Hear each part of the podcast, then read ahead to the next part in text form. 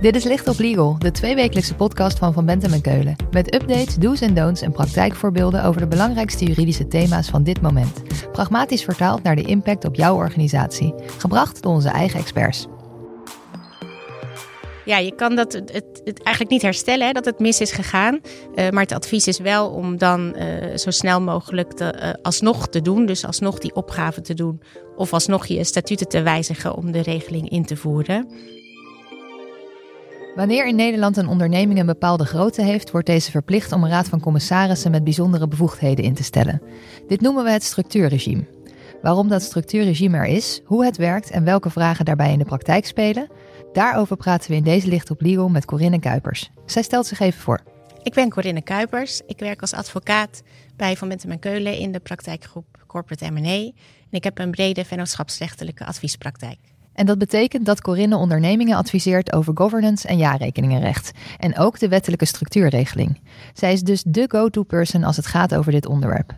Corinne, dat structuurregime, hoe zit dat ook alweer? Kort gezegd betekent het structuurregime dat grote vennootschappen verplicht worden om een raad van commissarissen in te stellen met tenminste drie leden. En dat aan die raad van commissarissen um, bijzondere bevoegdheden moeten worden toegekend. Deze regeling is in de jaren 70 ingevoerd in Nederland. En de bedoeling is eigenlijk geweest om werknemers wat meer macht te geven om een tegenwicht te bieden tegen de macht van de aandeelhouders. En binnen de structuurregeling is daarin voorzien door um, aan de ondernemingsraad, waarin natuurlijk werknemers vertegenwoordigd zijn, um, bijzondere bevoegdheid toe te kennen. Die krijgt namelijk een uh, versterkt aanbevelingsrecht voor een deel van de leden van de Raad van Commissarissen. Ja, de bedoeling van de wetgever was de macht binnen een bedrijf enigszins ten gunste van de werknemer te verschuiven. Maar wanneer ben je nou zo'n grote vennootschap? Dan moet een vennootschap aan drie criteria voldoen. Uh, en in eerste instantie wordt gekeken naar het eigen vermogen. Dus als van een vennootschap de, het aandelenkapitaal en de reserves volgens de balans met toelichting 16 miljoen euro of meer bedraagt, uh, dan uh, voldoe je aan het eerste criteria. Dus dat is het drempelbedrag van 16 miljoen euro. Um, daarnaast moet er bij de onderneming een ondernemingsraad zijn ingesteld. En in de regel moeten er tenminste 100 werknemers in Nederland werkzaam zijn. En een grote vennootschap die voldoet ook aan deze criteria van het hebben van een ondernemingsraad en die 100 werknemers in Nederland, als die er zijn bij afhankelijke maatschappijen van een grote vennootschap. En een afhankelijke maatschappij is dan weer een uh, rechtspersoon waarin uh, een vennootschap een kapitaaldeelneming van 50% of meer heeft. Uh, of personenvennootschappen waar, waarvan de vennootschap een beherend vennoot is. Duidelijk. En als je dan aan die drie criteria voldoet, kortom, je bent zo'n grote onderneming. Wat dan? Wat moet je dan doen? Ja, dat je een grote onderneming bent, dat blijkt uit de jaarrekening. Want daarin zie je het bedrag van het eigen vermogen, het aandelenkapitaal en de reserves. Um, en binnen twee maanden na de vaststelling van de jaarrekening, waaruit blijkt dat je een grote vennootschap bent, uh, moet je opgave doen aan het handelsregister dat je een grote vennootschap bent. Vervolgens vanaf dat moment begint er een inloopperiode van drie jaren te lopen. En gedurende die drie jaren moet je kijken of je nog steeds een grote vennootschap blijft. En als dat zo is, uh, dan moet je na het uh, verloop van die drie jaren je statuten wijzigen en de raad van commissarissen instellen. En zou je dat vergeten, dan wordt het structuurregime automatisch van toepassing. Dus als het structuurregime er is, dan heb je verplicht een RVC. Maar veel bedrijven hebben een RVC ook zonder het structuurregime. Waarom is dit nou zo bijzonder? Ja, in ieder geval is het dus een verplichte vorm van toezicht. Dus je bent verplicht om die raad van commissarissen in te stellen. En hij moet tenminste drie leden hebben. Um, en die Raad van Commissarissen heeft inderdaad ook de gewone algemene bevoegdheden. Dus die moet toezicht houden op het beleid van het bestuur en de algemene gang van zaken binnen de onderneming. Maar, dan, maar daarnaast krijgt hij dus bijzondere bevoegdheden. En allereerst is dat de bevoegdheid om bestuurders te benoemen en te ontslaan. Dat is natuurlijk een bevoegdheid die normaal gesproken bij de algemene vergadering ligt. Uh, en daarnaast worden uh, de belangrijke bestuursbesluiten onderworpen aan de goedkeuring van de Raad van Commissarissen. En bij die belangrijke bestuursbesluiten moet je dan denken aan een besluit tot aandelenuitgifte of statutenwijziging, uh, reorganisatie, belangrijke investeringen. Maar ik ken geen wet zonder uitzonderingen. Er zijn dus vast ook uitzonderingen, zodat je als grote onderneming toch niet aan dat regime hoeft te voldoen. Klopt.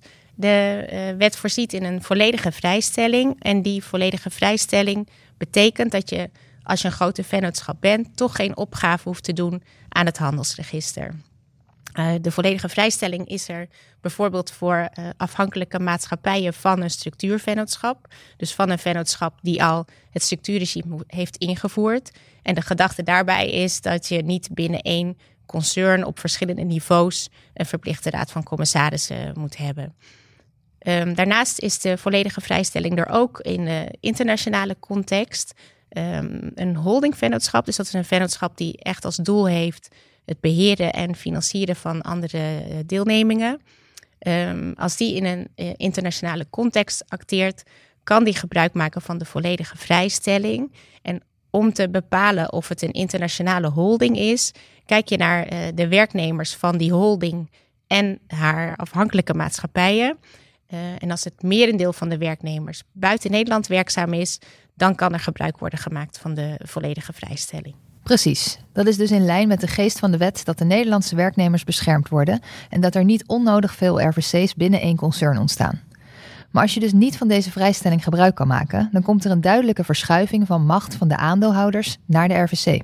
Ja, in beginsel wel, maar niet altijd, want de wet voorziet ook nog in een beperkte vrijstelling. En die beperkte vrijstelling die werkt anders dan de volledige vrijstelling. Dus je, je moet nog steeds gewoon een opgave doen aan het handelsregister en na drie jaar het structuurregime invoeren. Uh, alleen mag je dan een beperkte vorm van het structuurregime invoeren. Dat wordt ook wel het verzwakte of het gemitigeerde regime genoemd. Uh, en dat betekent zoveel dat je uh, wel nog de belangrijke bestuursbesluiten moet onderwerpen aan de goedkeuring van de Raad van Commissarissen. Maar die bevoegdheid om bestuurders te benoemen en te ontslaan, die blijft dan belegd bij de algemene vergadering. En deze vrijstelling die uh, geldt ook in een internationale context, maar anders dan bij de volledige vrijstelling mag je dan naar alle werknemers van het concern kijken. Dus ook de werknemers van uh, de uiteindelijke moedermaatschappij of zustermaatschappijen. En als uh, alle werknemers in merendeel daarvan buiten Nederland werkzaam zijn, dan kan een uh, vennootschap gebruik maken van de beperkte vrijstelling. En daarnaast is de beperkte vrijstelling er ook voor familievennootschappen.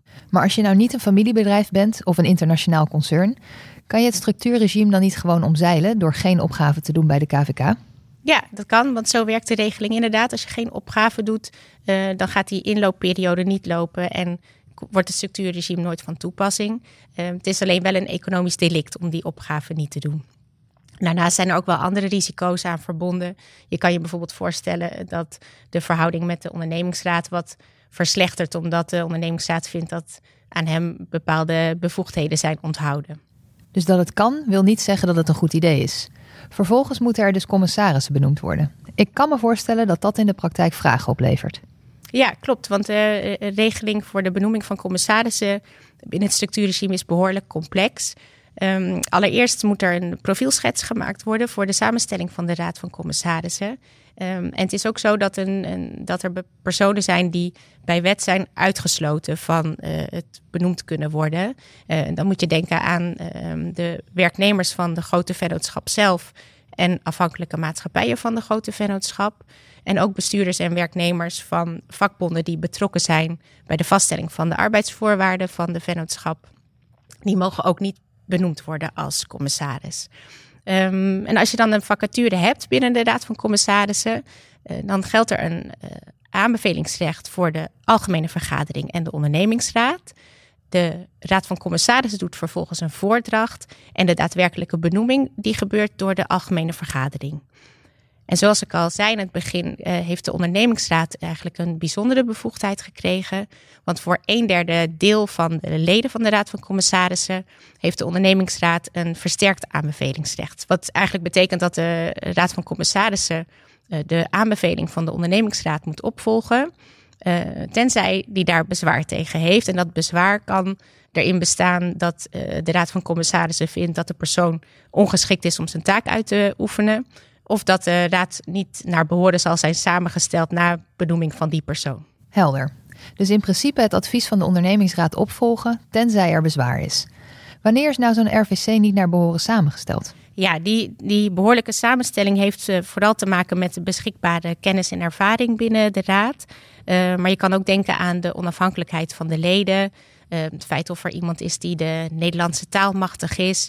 En er wordt ook waarde gehecht aan ervaring met werken in de Nederlandse sociaal-economische context. Zodat je ervaring hebt met de regeling van medezeggenschap in Nederland. Um, in elk geval betekent het dat de Raad van Commissarissen het vertrouwen moet hebben van de betrokkenen binnen de ondernemingen. Um, en dat de Raad als geheel in staat moet zijn om zijn taak naar behoren uit te kunnen oefenen. En als je nou als Raad van Commissarissen bezwaar hebt op basis van de wettelijke gronden, is het dan zo simpel als een mailtje naar de OR sturen met de strekking: doe maar een nieuw voorstel? Nee, nee dat niet. Um, er is dan een overlegverplichting tussen de Raad van Commissarissen en de ondernemingsraad. Uh, en als dat overleg niet leidt tot overeenstemming, uh, dan zal een vertegenwoordiger van de Raad van Commissarissen een uh, verzoek tot gegrondverklaring van het bezwaar moeten doen bij de ondernemingskamer. Um, en de ondernemingskamer die zal daar dan over besluiten. En als die oordeelt dat het bezwaar ongegrond is, dan wordt de Raad van Commissarissen verplicht om de aanbevolen kandidaat op de voordracht te plaatsen. Um, is het bezwaar gegrond volgens de ondernemingskamer, dan uh, moet de ondernemingsraad een, nieuwe kandidaat uh, uh, aanbevelen. En uiteindelijk is dus de be benoeming altijd nog door de algemene vergadering. Die kan de voordracht ook nog afwijzen. En als dat gebeurt, dan begint de hele procedure weer opnieuw. Dat kan dus wel even duren als dat het geval is. Maar komt dat nou vaak voor in de praktijk? Nee, niet zo vaak. Je ziet dat, uh, um, dat er toch vaak al van tevoren afstemming is tussen de ondernemingsraad en de raad van commissarissen over uh, welke kandidaten geschikt worden geacht. En als de verhoudingen goed zijn, dan leidt dit niet, uh, niet tot problemen. Dan is er meestal meer aan de hand. Helder. En wat voor problemen zie je nou zoal voorkomen in de praktijk? Ja, wat we veel zien is dat uh, eigenlijk men niet doorheeft dat er sprake is van een grote vennootschap. En dan wordt dus vergeten om die, uh, om die opgave te doen aan het handelsregister. En dan is er dus al een vennootschap die een aantal jaar aan die grote criteria voldoet, uh, maar die geen opgave heeft uh, gedaan. Um, en daarnaast zien we ook wel gebeuren dat wel de opgave is gedaan aan het handelsregister, maar dat vervolgens wordt vergeten om de structuurregeling daadwerkelijk in te voeren na drie jaar. Uh, en dat zie je eigenlijk vooral uh, als er sprake is geweest van een wisseling in het personeelsbestand en dan verdwijnt het van de radar. Dus degene die ervoor verantwoordelijk was, heeft het niet overgedragen en dan wordt het vergeten. En als je nou die opgave vergeet te doen, wat moet je dan doen? Ja, je kan dat het, het, eigenlijk niet herstellen hè, dat het mis is gegaan. Uh, maar het advies is wel om dan uh, zo snel mogelijk te, uh, alsnog te doen. Dus alsnog die opgave te doen. Of alsnog je statuten te wijzigen om de regeling in te voeren. Um, het kan ook in veel gevallen wel raadzaam zijn om uh, daarover in gesprek te gaan met de ondernemingsraad over de ontstaande situatie. En in sommige gevallen um, kan het zelfs te adviseren zijn om de structuurregeling vrijwillig alvast in te voeren, zodat je niet nog ook die drie jaar inloopperiode nog moet uitzitten eigenlijk. Dat is dus het geval als je überhaupt vergeet op te geven bij de KVK dat je een grote vennootschap bent. Maar je noemde ook dat het zo kan zijn dat je het wel hebt opgegeven, maar na drie jaar bent vergeten het structuurregime door te voeren. Dat is vrij simpel, toch? Want dan is het gewoon van toepassing. Ja, dat klopt. Maar wat er lastig aan is, is dat je dus op dat moment uh, waarschijnlijk gehandeld hebt in overeenstemming met je statuten. Maar die statuten zijn dan overruled door de wettelijke regeling. Um, en als je dan wel ook al een raad van commissarissen had, uh, dan heb je misschien in sommige gevallen toch wel conform de regeling gehandeld, omdat die raad van commissarissen toch een bepaald besluit heeft goedgekeurd. Maar bijvoorbeeld die specifieke uh, benoemingsregeling voor de raad van commissarissen, die zal waarschijnlijk niet in acht zijn genomen.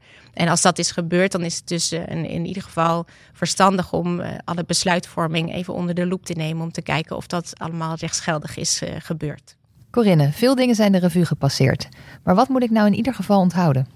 Ja, als je werkt bij een vennootschap waar een ondernemingsraad is ingesteld en er tenminste 100 werknemers in Nederland werkzaam zijn, uh, dan is het advies om uh, bij de vaststelling van de jaarrekening even na te gaan uh, hoeveel het aandelenkapitaal en de reserves samen zijn. En als daar het drempelbedrag van 16 miljoen wordt overschreden, doe dan de opgave aan het handelsregister dat sprake is van een grote vennootschap. En vervolgens zet in je agenda om dat jaarlijks even te monitoren of je nog steeds een grote vennootschap bent.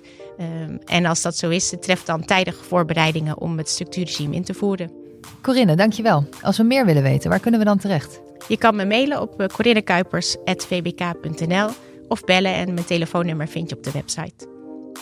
Dit was Licht op Legal, een podcast van Van Bentem en Keulen. Te beluisteren via Spotify, Apple Podcast of je eigen favoriete podcast-app. Wil je meer weten? Heb je suggesties voor een onderwerp? Of wil je dat onze experts hun licht laten schijnen op jouw juridisch vraagstuk? Laat het ons weten via vbk.nl/slash lichtoplegal.